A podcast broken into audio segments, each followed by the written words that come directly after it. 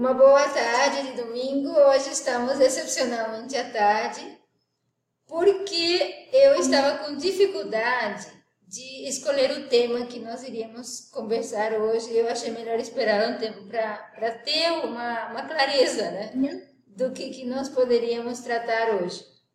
Então, a decisão foi adiar um pouco a, o encontro para o período da tarde para poder ter esses insights e estar com essa paixão de querer compartilhar alguma coisa, não simplesmente passar o tempo aqui, né?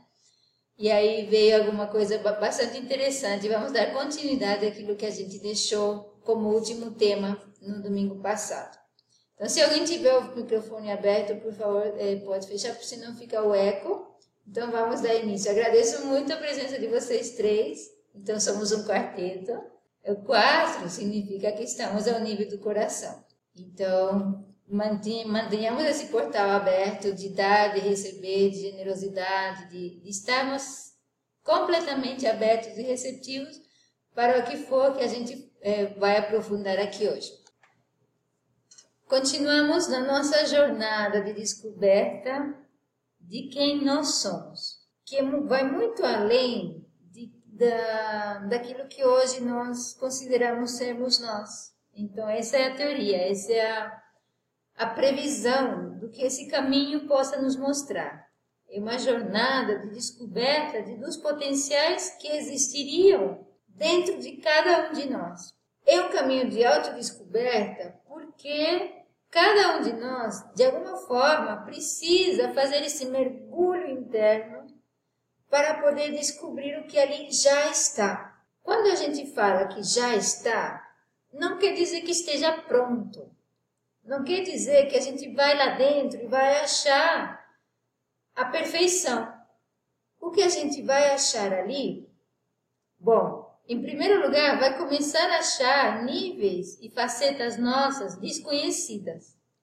Porque enquanto a gente não olha para dentro, essas partes nossas inconscientes, elas não conseguem ser reconhecidas, contactadas, porque elas funcionam, a gente tem uma, uma característica de nós nos identificarmos com o conteúdo de emoções e crenças que existe dentro de nós. E a gente acha que aquilo somos nós.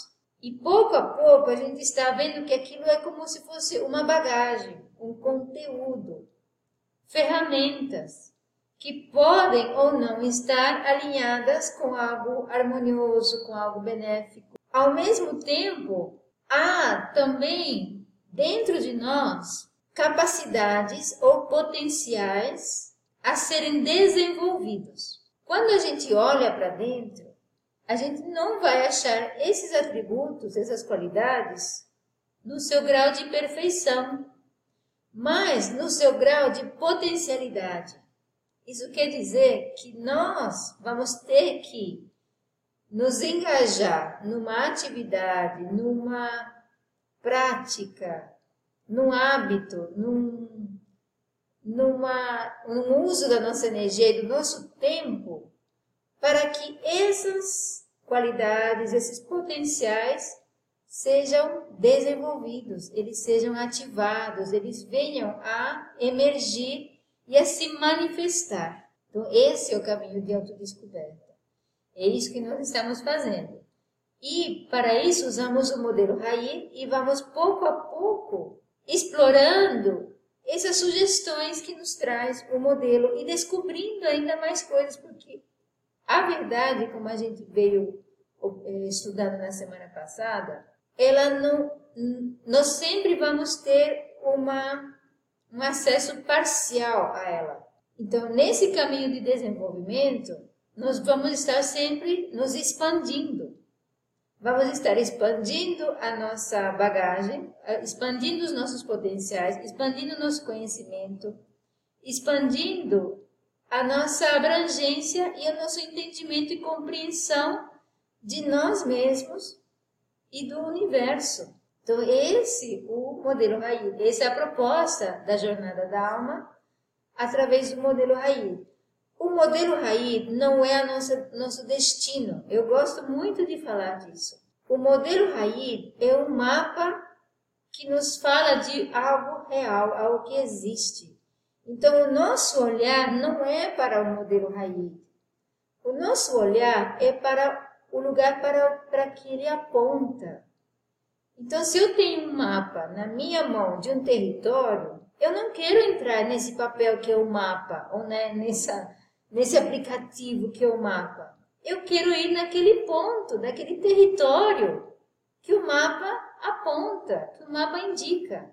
Então, é isso que o modelo Raid nos, nos auxilia, é um mapa, é um, um, guia de ação e de descoberta. Mas ao longo que a gente, à medida que a gente vai aplicando as sugestões, a gente vai descobrindo que a, a própria vida é a nossa é a nossa mestra, é a nossa professora, está nos mandando lições e o modelo Raid vai se atualizando. Por isso que o modelo Raid muda tanto. Porque ao longo do tempo do, do, da nossa aplicação, do que a gente já sabe, a gente descobre mais. E essa, esse descobrir mais, ele é intensificado pela presença dos outros. Então, a minha interação com vocês, a minha interação com o Dani, a minha interação com outras pessoas que estão usando o modelo, nós juntos vamos compartilhando. Ah, nossa, olha, isso me aconteceu essa semana, me aconteceu aquilo outro.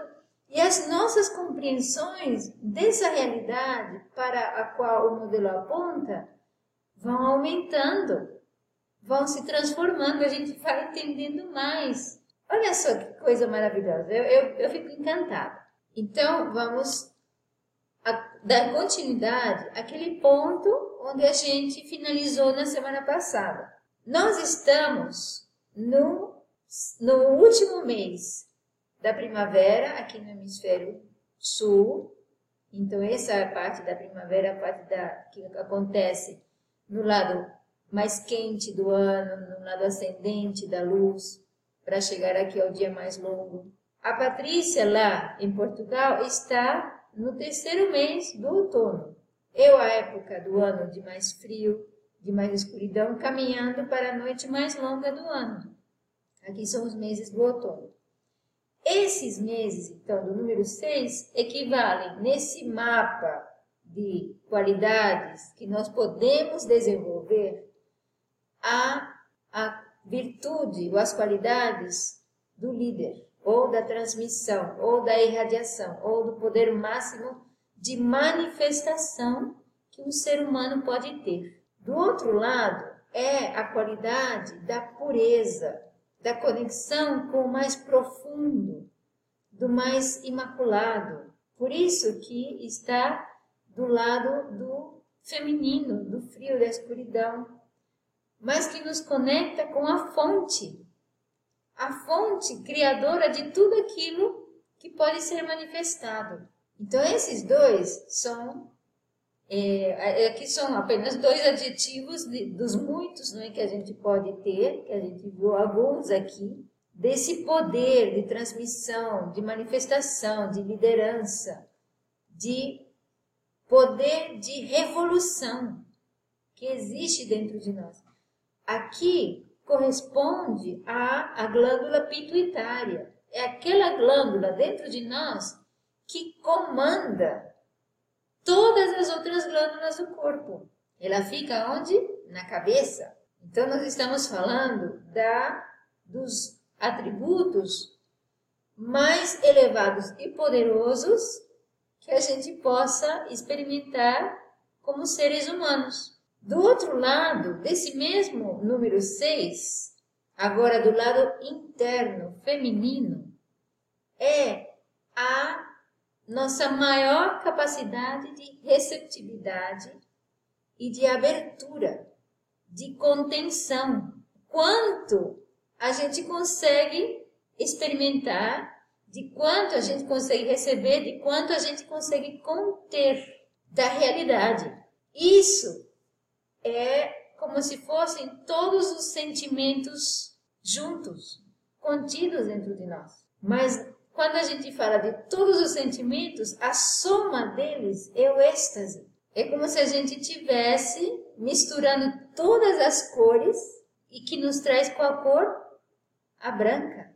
Ou a cor branca, ela é também, ela, ela contém todas as cores. De alguma forma no prisma, não é? Quando a gente é, passa a luz pelo prisma, a gente vê que ela está contida, ela, ela está composta por todas as cores, todos os comprimentos de onda.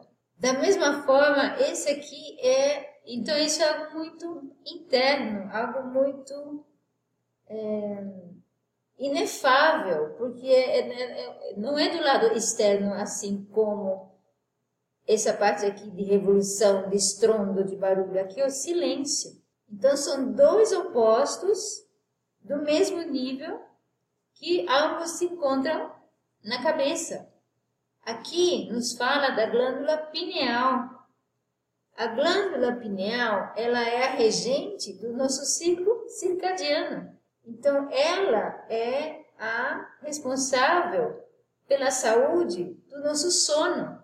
E a gente vai vendo como então essas qualidades correspondem a órgãos, a funções, a processos que acontecem até no nível físico. Então, quando a gente fala de virtudes e nós falamos de desenvolver virtudes, nós estamos também, porque a, o, o que acontece na nossa mente, o que acontece dentro do nosso lado emocional, tem um impacto direto na, no funcionamento correto dos nossos órgãos. E essa semana eu estava olhando uma palestra de um, de um médico ayurvédico, que eles, a, Ayurveda é uma ciência da vida que também é um mapa, é um mapa de uma realidade que existe, que estuda também esse relacionamento dessas energias que a gente vem estudando dos quatro elementos dentro do corpo com vistas à saúde. Então, por isso que eu gosto da Ayurveda e eu tenho aplicado em mim. E o médico falava o seguinte, que tinha uma paciente com câncer de pâncreas. E aí ele perguntou, quem você está com raiva? Aí ele falou, nossa, doutor, você me, você me, você descobriu, como você sabe que eu tenho raiva de alguém? Ou de algo? Ele falou, é óbvio, você está com câncer no pâncreas. Então, é, é simplesmente uma correlação de, de sintoma e a fonte. Não há uma, um sintoma físico sem que, sem que haja uma emoção ou um pensamento correlato. Então, vocês veem, por isso é que é tão importante que a gente saiba dessas interrelações e comece, e, e comece a desenvolver e ver qual é o conteúdo que existe dentro de mim, que está em desarmonia. E aqui não é um julgamento de sermos bons ou sermos ruins ou de valor, de que, ai, se eu tenho uma emoção de raiva, eu sou ruim. Não, gente, eu aprendi a ter esse tipo de emoção. É, cultural. A gente normalizou algo que não é normal. Pode ser comum ter raiva, mas não é normal, não é o saudável, não é o harmonioso, não é o, o que o desenho e o projeto para o ser humano dita. A gente faz do comum o normal e não é. Então, por isso que a gente vive numa sociedade tão doente, física, mental e emocionalmente, porque a gente não sabe que a nossa saúde depende do nosso desenvolvimento das virtudes, das nossas qualidades, dos nossos potenciais, e eles passam por esse tipo de qualidades que aparentemente são de personalidade ou de, de psico, quase que psicológicas algumas, né? Então aqui, o que nós estamos fazendo não é pouco nem pequeno, está é estamos transformando o nosso ser, estamos primeiro limpando, né, todos os programas que ali existem e que não estão alinhados com o, o desenho para o qual o ser humano, o corpo e a alma e o, a parte psíquica foi feita. Estamos tentando sair desses, dessa, dessa, desses, dessas culturas que fazem do comum o normal. Então, gente, olhemos com desconfiança o normal. Que, que o normal é doente. Então eu gosto de ser meio esquisita. Porque se eu sou esquisita, é bom numa sociedade que já está doente, que vê o, doen o doentio como normal. Então hoje vamos estar vendo alinhar as nossas crenças, alinhar os nossos conceitos com o que seja a verdade desse número 6 externo. Esse número 6 que nos fala de liderança, que nos fala de guiar outras pessoas. Mas para onde? Para onde, né? Porque nós todos, de alguma forma, somos líderes. Estamos liderando, nós estamos liderando uma ou várias pessoas sempre. Pode ser o meu companheiro ou companheira, pode ser a minha família, pode ser o meu colega. Sempre que eu influencio alguém, eu estou executando a tarefa de liderança. Eu estou, e, é, e é extremamente importante que nós saibamos para onde nós estamos encaminhando as pessoas ou influenciando as pessoas. Esse caminho as prejudica ou as beneficia? Qual é a motivação que eu tenho ao querer liderar alguém, ao querer falar para outra pessoa o que ela deve fazer ou não fazer? Nós estamos, nós fazemos isso o tempo todo e às vezes sem o respeito pelo livre arbítrio do outro. É, isso é parte do, do, do, da ação prejudicial de, de um dito líder ou de um líder desarmonioso, que ele invade a liberdade do outro, porque ele se acha com autoridade. Então, essa seria uma parte de liderança que não está em harmonia com a verdade do que seja um líder. Qual é então o conceito aqui, através desse estudo que nós estamos fazendo, do que seja um líder? Então, seria a força que impulsiona o nosso propósito pessoal. Então, a base da liderança vai estar sempre fundamentada no propósito pessoal de cada um. E aí, como a gente já sabe um pouco do modelo, a gente sabe que esse nosso propósito, ele é incendiado ou ele entra em ação em função das nossas crenças, em função das nossas emoções. Então, o que eu faço, aquilo que eu, aquilo que eu desejo, que eu tenho vontade de fazer, é um impulso. Da onde vem esse impulso? É importante que eu saiba disso antes de começar a espalhar ou compartilhar esse meu propósito. A próxima a chama, né, o próximo fogo que incendeia ainda mais esse propósito pessoal é quando eu compartilho isso com outras pessoas. E a generosidade do coração. Se o meu propósito é alinhado com a harmonia, ótimo! Aquilo vai levar alegria, para outras pessoas, vai levar harmonia, vai levar celebração, que é a generosidade do coração. Isso é o que o coração deveria estar fazendo. E, em última instância, esses dois, então o fogo do propósito pessoal e o fogo do coração, eles são irradiados como esse farol pela força de liderança de cada um de nós, que é inata. Nós estamos irradiando o que nós somos o tempo todo.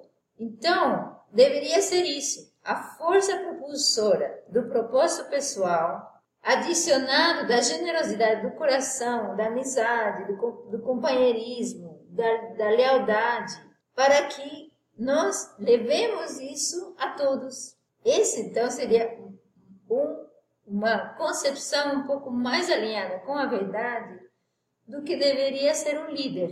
Então, a gente já começa a ver que o que a gente que deveria ser o líder.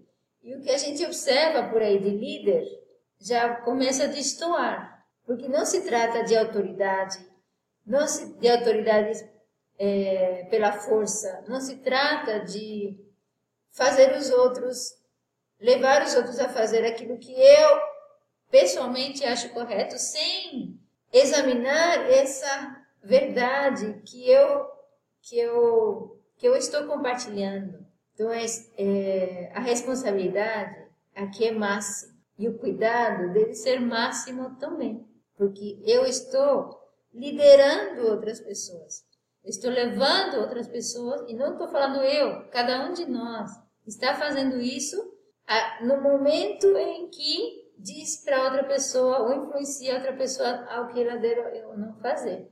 E a gente está fazendo isso pela nossa presença no mundo. A nossa presença já ela é, ela tem essa influência. Então, é esse caminhar para onde nós estamos orientando e guiando as pessoas. Essa pergunta que nós devemos nos fazer. Então, essa é o que nós vamos estar limpando aqui hoje. Do outro lado, qual seria, o que nós entendemos por essa qualidade feminina de receptividade, de inclusividade, é o limite da nossa abertura, daquilo que nós conseguimos conter. Idealmente, deveria ter essa qualidade materna, amorosa.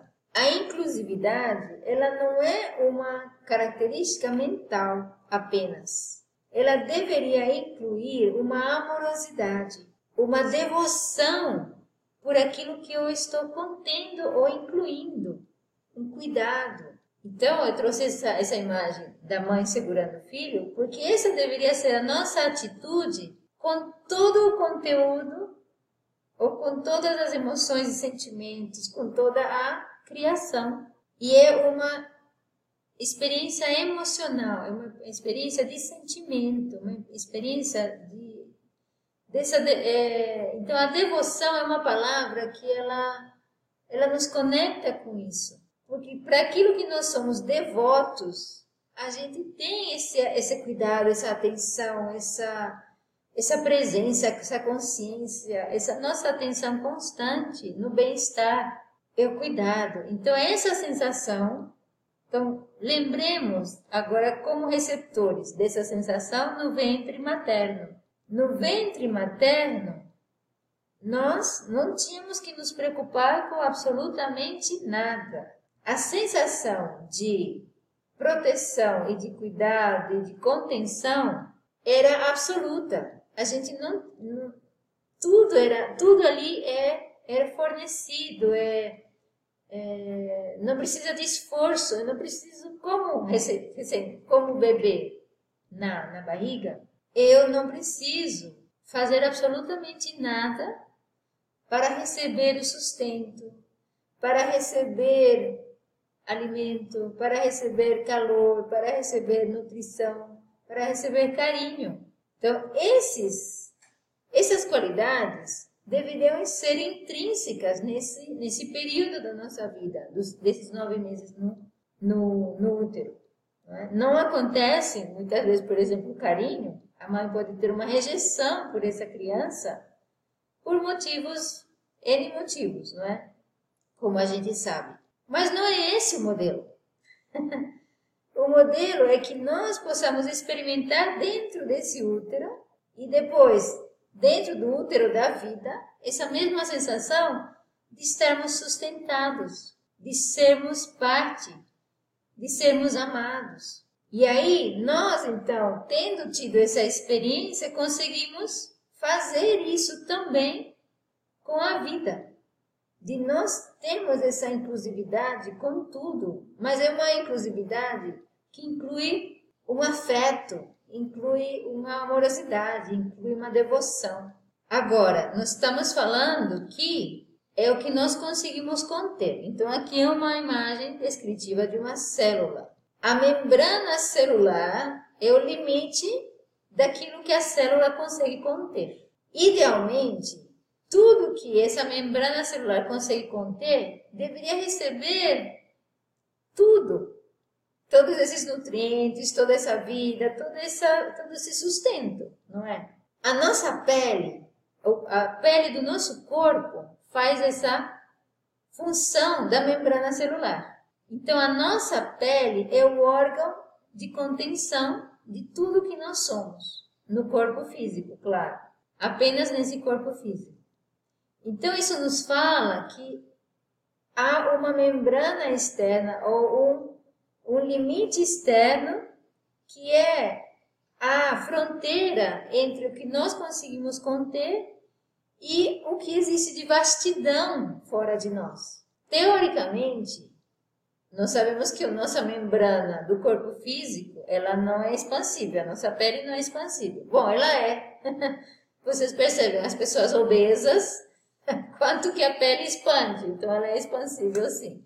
A gente pode conter mais matéria física dentro desse, desse limite do nosso corpo. Podemos, de fato. Mas aqui nós estamos falando de expandirmos o volume espacial da nossa consciência, para que ela possa incluir mais. Porque esse limite da nossa consciência, que equivale à membrana celular, que equivale à nossa pele, é a fronteira daquilo que nós conseguimos acessar como realidade. Então, é o limite daquilo que eu acredito possível, daquilo que eu acredito que eu consigo conter. É o meu limite, é o limite da minha experiência e ele pode ser expandido para uma vastidão inimaginável, para a realização suprema da consciência do que ali existe. Então, esse é apenas uma teoria para nós, porque eu ainda não senti essa vastidão, mas o trabalho começa com sentirmos o conteúdo dentro de nós. Essa prática, porque aqui, lembram, a menina 6 é o ponto máximo, mas ela é a progressão das meninas 2, 4 e finalmente a 6, que são os três meses da, do outono. Então, essa abertura máxima, ou essa abertura sem limites, que nós poderíamos ser capazes de experimentar, ela começa com nos sentirmos o conteúdo das nossas emoções e sentimentos. Essa é a primeira prática. Ao nós praticarmos o fluxo desimpedido de emoções e sentimentos, nós estamos limpando os canais que um dia vão nos permitir acessar essa vastidão. A próxima, a próxima prática é abrirmos o coração para nós sentirmos as emoções das outras pessoas. Então, a empatia direcionada a termos a experiência de sentirmos as emoções de outras pessoas mas primeiro nós sentimos as nossas, para nós termos o discernimento do que é nosso, do que é do outro, porque nessa experiência de empatia por outras pessoas, eu posso me confundir e achar que o que é do outro é meu. Então ali, por isso que nós temos que praticar o discernimento da empatia por nós mesmos primeiro. E daí vem o próximo nível, de nós abrirmos a nossa capacidade de sentir para nós sentirmos aquilo que não é visível. Então, aqui já, já podem estar incluídas os níveis espirituais, as pessoas que não estão mais encarnadas, o nível divino. Então, essa membrana né, do que é possível experimentar vai depender da, dessa abertura que eu possa praticar, que eu possa pelo menos considerar expandir. Então, assim como a gente viu que o corpo é expansível, a membrana do corpo, a pele é expansível, a nossa consciência, a nossa, aquilo que a gente tem, consegue experimentar. Então, aqui não se trata, no momento estamos apenas no conceito, mas a nossa meta é que nós tenhamos a experiência é, sinestésica de, dessa realidade. Então, mas para que isso aconteça, primeiro tem que passar pela nossa mente, pela possibilidade de que isso exista. Então, esses exemplos são. Aqui eu trouxe dois exemplos dessa inclusividade amorosa. Então, eu trouxe uma mulher que, porque é feminina, essa é uma característica dentro de nós que vem do nosso lado feminino. Então, não sei se vocês conhecem a Ama. A Ama é uma mulher indiana que eu estava olhando hoje para trazer os dados para vocês. Ela, ela transmite essa amorosidade através do, do abraço. Então as pessoas, ela espera, ela fica por horas, oito horas, sem fazer mais nada do que abraçar as pessoas. Os dados que eu vi hoje é que ela já abraçou 37 milhões de pessoas. Então vocês imaginam, a gente, o estreito da, o estreito da nossa inclusividade hoje que eu só quero abraçar aquelas pessoas muito próximas de mim, Ah, não, os outros eu não abraço. Então a minha inclusividade hoje é muito limitada. Esse limite é o limite da minha consciência. Então imagina uma pessoa como ela, como ama, que abraçou 37 milhões de pessoas. Ela, ela entrou em contato com 37 milhões de pessoas fisicamente. Olha só que coisa. E as pessoas relatam que elas se, são, se sentem transformadas nesse abraço. Então, aqui uma, são, são experiências que vão além daquilo que, é, que a gente já experimentou. Então, são experiências que vão além desse mundo tridimensional, número 6. Então, é a sexta dimensão. É uma amorosidade que é, é, é como se fosse a mãe divina. É a maternalidade, a sacralidade. É... Então, quando a gente fala desses atributos do número 6, a gente fala de dimensões que estão no limite superior das possibilidades do ser humano.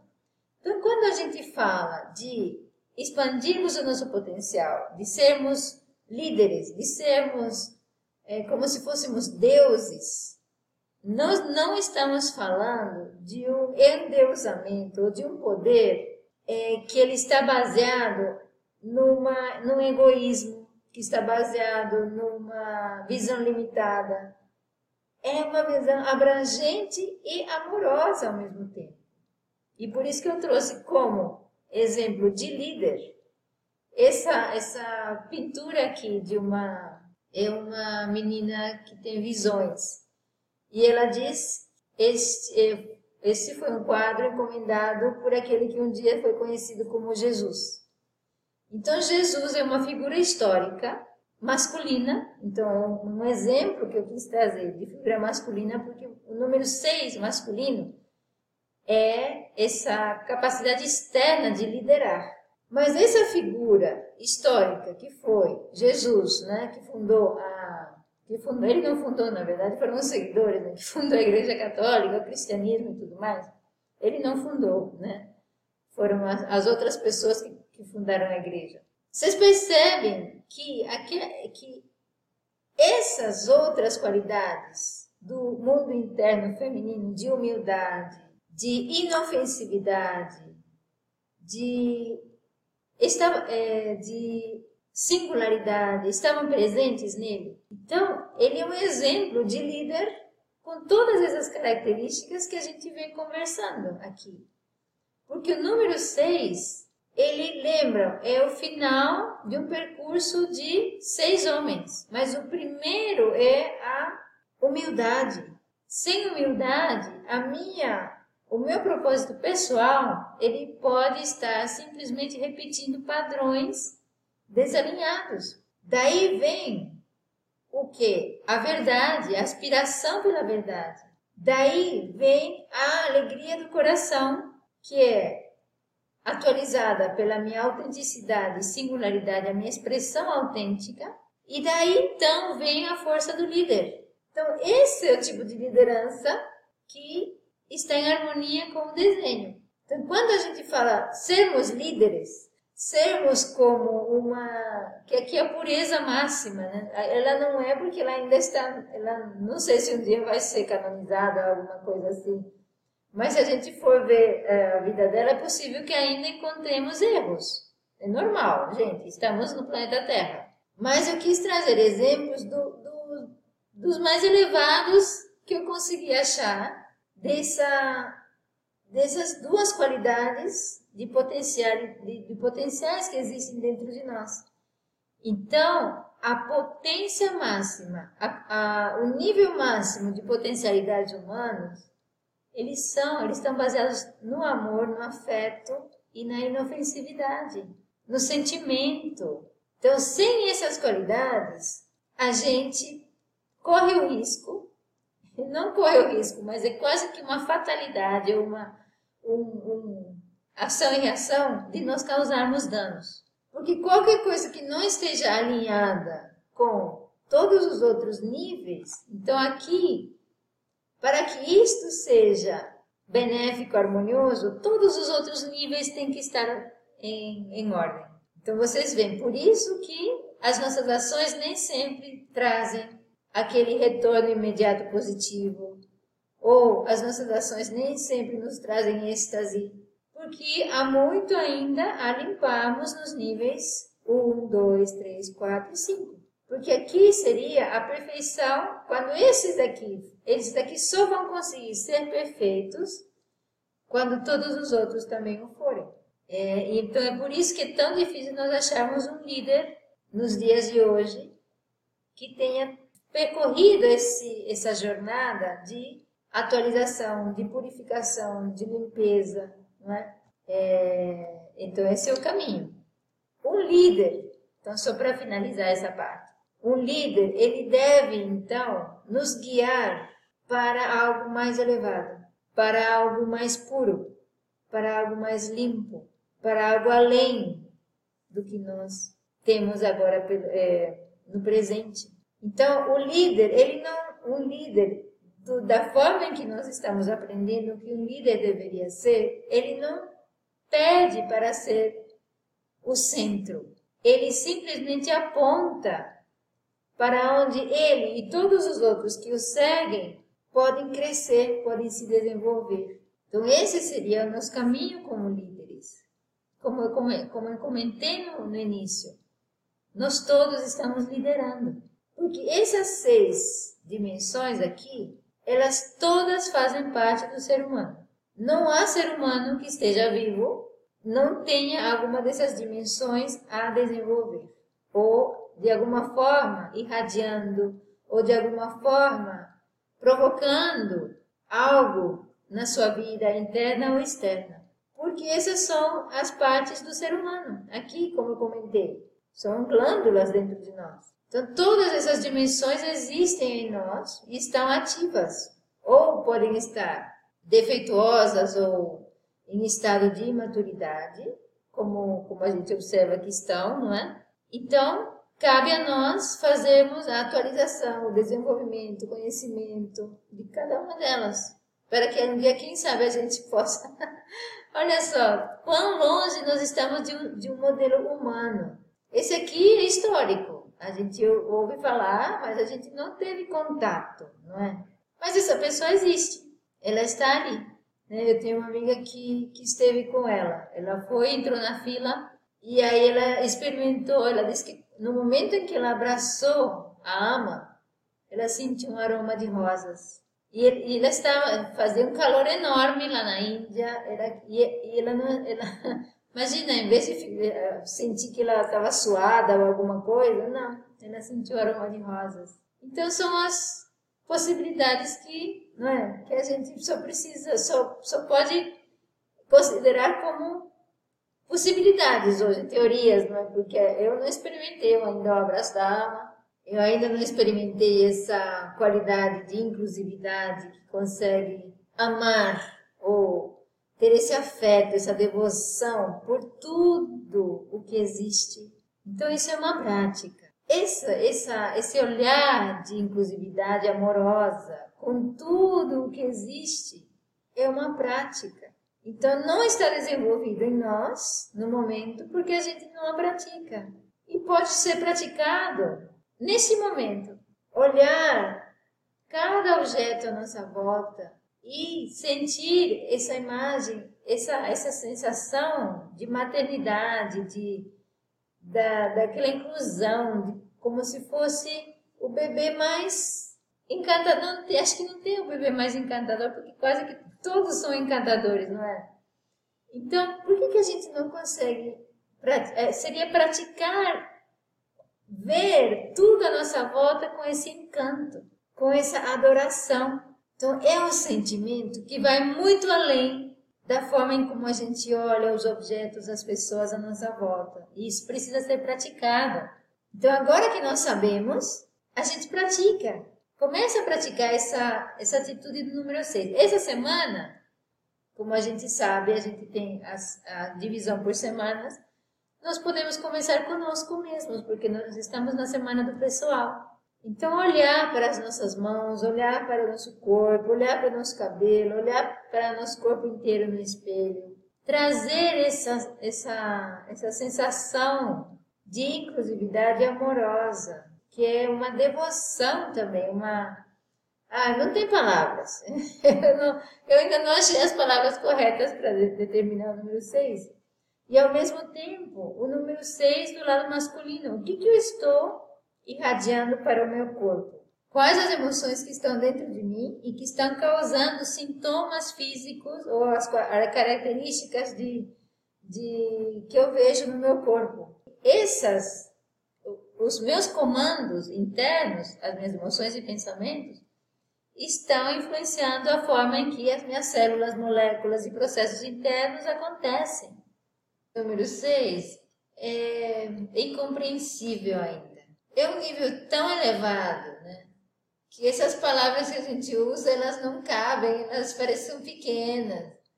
Porque a gente, ao menos mentalmente, já consegue vislumbrar né, de, de possibilidades. Porque se eu. Porque é assim, do pequeno para o grande, a gente vai fazendo por espelhamento. Então, nós aqui, nós quatro, temos a experiência da maternidade e paternidade. A gente sabe o que se sente por um filho que não tem tamanho, acho que não tem no, outro relacionamento que nos permita essa sensação de maravilhamento, de inclusão, de querer cuidar, de querer o melhor, não é? Não sei se tem outro relacionamento que nos permite isso. E nós conseguimos então, pelo menos ter uma ideia do que seria transferir isso para o todo e não só para nós transferimos e sermos esse útero, termos essa inclusividade, essa vastidão, esse espaço né, que aceita tudo amorosamente. Mas ao mesmo tempo, esse ponto é o nosso limite do que a gente consegue receber, assim como a gente recebeu no útero. Então imagina essa sensação. A gente não, não, não tinha ainda a, parte cognitiva desenvolvida no útero, mas hoje com a nossa parte cognitiva a gente consegue imaginar essa sacralidade de nós sermos sustentados de uma forma quase que perfeita. Então isso aconteceu. Nós estamos aqui e aconteceu. Mas isso não acabou lá. A vida nos serve de útero. Então a, a natureza nos mostra que o planeta existe ou tem como um dos seus das suas motivações de existir sustentar a nossa vida, não é? A gente não permite, né? A gente quer cortar tudo, quer transformar tudo. Ela brota. Você corta outro dia, gente, tinha uma árvore enorme, toda seca, gigante. Cortaram. Teve gente que reclamou porque cortaram a árvore que servia de puleiro para os gaviões, não sei o quê. Não deu três meses, aquela árvore que estava seca há anos começou a brotar. Na natureza, nesse verde, né? Existem remédios para todas as doenças. Então, esse útero, que, a, que, a, que foi uma experiência mãe e filho, né? Porque tanto a mãe teve essa experiência de, de de ser esse, essa, esse recipiente que continha e que dava vida e que tudo mais, mas ao mesmo tempo o filho tinha essa experiência de, de ser cuidado, de ser amado, de ser de ter tudo. Então, gente, essa, essa é outra qualidade que a gente precisa praticar, de nós nos conectarmos com a realidade de que nós de que nós podemos e, e foi foi projetado para que nós fôssemos cuidados não para que a gente lutasse pela vida. O nosso trabalho, ele deveria ser a expressão da, do que nós somos, do compartilhamento do que nós somos.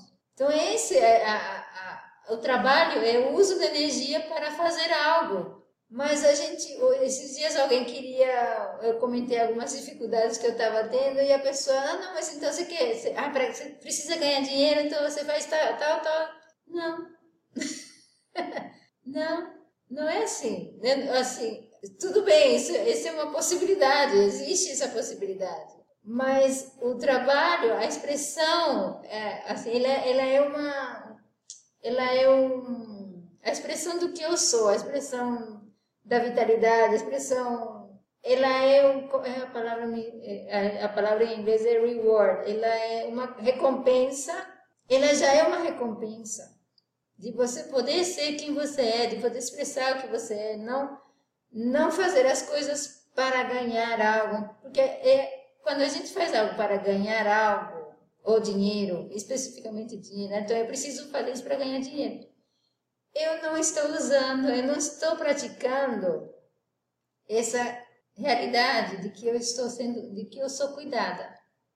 Então eu estou mantendo aquela outra, aquela outra coisa comum, mas que não é normal. Então eu preciso, mesmo que eu, que eu, eu, eu tenha um trabalho, então eu faço uma atividade remunerada, mas eu preciso ir mudando isso para que a minha atividade toda seja uma expressão da minha individualidade, da minha singularidade, não um processo de, de troca, de eu te dou e você me dá. Então, isso é pouco a pouco, porque eu não consigo ainda me desvencilhar dessa coisa comum que a gente acha normal ainda, porque eu preciso ainda trabalhar alguns medos, não é? Alguns medos, algumas crenças, mas eu continuo trabalhando e à medida que isso passa, muitas coisas vão mudando. Então, por exemplo, nos últimos dois meses aconteceram coisas muito interessantes que eu não fazia há muito tempo, que era, por exemplo, ir dormir na casa de amigos quando eu viajava. Então, era uma questão que a gente também não faz mais. De você, pai, eu vou em tal cidade, será que eu posso ficar na sua casa? Então, por duas vezes aconteceu e foi uma delícia. Então, é aquela questão de você se permitir e de você compartilhar, de você não precisar fazer as coisas sozinho, de se sentir só, de você sentir que precisa lutar pela vida. Não, gente, nós todos somos uma rede. E aí, à medida que a gente se abre, mais experiências assim acabam acontecendo. É, é interessante isso. É... Então, não sei se vocês querem comentar alguma coisa, senão eu, eu acho que eu estou saindo do, do tema. É fantástico. Isso é fantástico. Isso é, isso é fantástico. Assim, ver você falar da, da progressão aqui para mim, da menina 2, 4 e agora 6, né? Eu, eu, me lembro muito bem do que eu experimentei na menina 4, assim, de ficar inundada sabe? De sentir tudo e sabendo que nem tudo era meu. Você teve várias experiências de que você teve sensações, emoções, de, de, de emoções assim, muito concretas dentro de você, e que você de repente percebeu que era daquela outra pessoa que estava vivendo uma situação realmente que, porque não coincidia o que você estava sentindo com a realidade à sua volta. Mas aquela pessoa, sim, ela, ela, a, a, aquela emoção correspondia a uma realidade que ela estava vivendo, mas você estava sentindo como se fosse ela, não é? Não, e, e como faz sentido hoje, né, a menina 6, essa sensação que eu falei para você antes da gente começar o vídeo, de estar me sentindo. Eu não tem nem palavras para dizer, assim, porque não é. Se eu falar que eu estou me sentindo segura, não é segura. Se eu falar que eu estou É uma coisa tão, tão fora da. É sexta dimensão, talvez, eu não consigo dar. Assim. Tá tudo perfeito, é o que você disse da árvore. A árvore foi, foi cortada e depois de algum tempo começou a brotar. É? É, exato. É, é fantástico isso. Fácil não é, mas é fantástico. Exato. Porque no momento, imagina, teve um rebuliço quando cortaram a árvore. Porque a gente está cheio de, cheio de crença de, do que a gente deveria fazer com a árvore, não fazer com a árvore. Não, ah. E de repente cortou, a vida brotou. Quer dizer, muitas vezes a gente não quer podar a árvore, ou podar, não sei, a plantinha lá, não, não. Mas às vezes é o que ela precisa, para ela crescer mais livre, para ela crescer melhor, mais viçosa. Então a vida nos poda. A vida nos poda. Isso, quando a gente não não está com a receptividade aberta, a gente assusta, a gente sai correndo, a gente se desespera, a gente entra em sofrimento. Então, o, a chave para nós passarmos por isso é realmente estarmos abertos, perceber as reações emocionais que nós vamos ter, porque elas, vão, elas são inevitáveis. É inevitável E aí eu comentava com ela essa semana. Este momento, ele é inevitável. O momento presente, ele é fruto do passado. Então, o que está acontecendo nesse momento, seja positivo, seja negativo, seja o que for, ele é inevitável. Eu não tenho como fugir, eu não tenho como sair. Então, aquela história, não, você precisa viver no presente. Gente, não tem, outro, não tem outra realidade. Eu só posso viver no presente. Porque o presente é o que está me sendo apresentado aqui agora. É inevitável. Então, isso dá uma tranquilidade. Tudo bem. Então, se esse sofrimento. E aí, foi interessante que teve alguém que estava comentando que uma vez estava andando de moto e teve um acidente e teve um corte profundo até o osso e foi para estava numa cidade pequenininha tal e foi procurar por algum alguém que pudesse ajudar e o médico falou não você precisa ir para uma cidade grande aqui não tem cirurgia não tem corte cirúrgico você não posso te ajudar e nisso olharam para o chão e estava uma poça de sangue porque ele estava com um corte profundo e aí falou e o médico começou a costurar tremendo aquilo porque ele não tinha condições aquilo Enquanto isso, a pessoa que estava com aquele corte continuava conversando. E aí ele falava assim, o médico tremendo: Você não está sentindo dor? Ele falou: A dor é insuportável, mas o sofrimento não. É, é, não é necessário. Então, a dor daquele momento era inevitável. Ele, é, é uma questão de, de ação e reação. Ele se cortou, cortou os tecidos, aquilo machuca, sangra. É inevitável mas eu não preciso sofrer. Então, gente, a dor ela é inevitável, muitas vezes ela é inevitável. O corte, ele, se, a, se a vida nos corta de alguma forma, a dor vai ser inevitável. Mas a, o sofrimento, ele, é, ele não é necessário, ele não faz parte. O momento seguinte, o próximo presente, o que vai acontecer depois, não é inevitável. Ele vai depender de como eu reajo a este momento agora. Então, nesse momento, eu estou recebendo os frutos de tudo aquilo que eu coloquei em movimento, das memórias que existem dentro de mim, dos programas que existem dentro de mim. Isso pode doer. A forma em que eu encaro isso agora muda o meu futuro. Então, é isso que, que nós estamos experimentando já. Nós estamos mudando o nosso futuro nesse momento. Nesse momento. Então, nesse momento, a porta está aberta. Não há grades, não há fronteiras, não há. Neste momento, a gente pode sentir o número 6. Neste momento. Vai depender do quanto eu consigo conter. E aí, deixa eu só contar uma história do o Deni teve uma história de, de estimular a pineal. Ele fez uma visualização estimulando a pineal e de repente aquilo abriu. E era como se fosse um fio de gelo seco no meio da cabeça. Mas era êxtase. Mas era duro, era do, dolorido, porque era como se fosse gelo seco. É a sensação física que ele tinha. Várias horas. Então, às vezes, aquilo que é além, mesmo que seja é, bliss, seja êxtase, seja alegria, seja o mais profundo, o mais puro, ele pode ser doloroso porque a gente não está pronto ainda para tal intensidade. Então vamos crescer, vamos fortalecer o sistema para estarmos prontos. Porque senão a gente se recolhe. Vem aquela sensação que nunca tive de êxtase, de alegria, de amor, de uau, e eu me recolho, eu fecho. Então vamos tentar abrir, abrir, perceber, porque mesmo Aí tem uma. Tem também um. Não sei, não, não me lembro onde eu li recentemente, também, alguns, alguns meses atrás.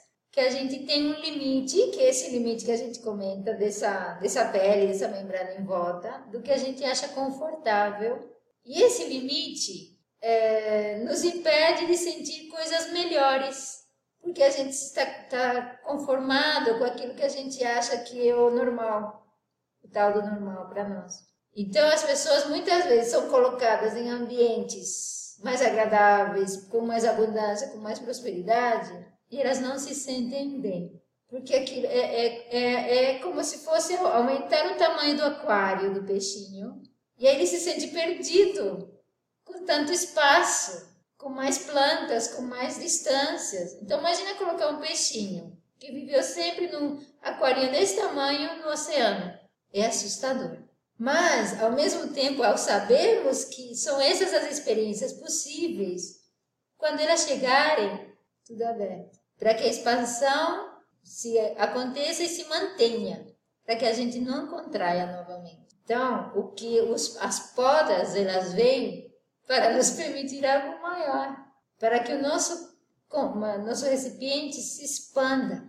A gente falou bastante da, do número 6 feminino, mas do número 6 masculino, eu acho que aquele, aquele exemplo, é, a gente teve esse exemplo na Terra, né? Pelo menos as a histórias nos falam.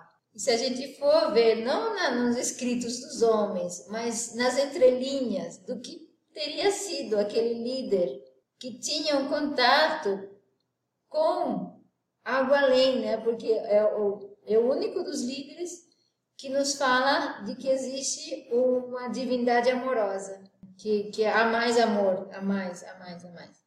Então, é, são dois exemplos para a gente praticar e começar a praticar conosco essa semana. Abrirmos esse nosso recipiente, abrirmos essa liderança amorosa, essa liderança humilde, essa liderança inofensiva, primeiro conosco mesmos. É isso, queridos. Uma ótima semana para nós. Agradeço pela sua presença, pelas suas partilhas, pelas suas partilhas. Vamos juntos. Tchauzinho.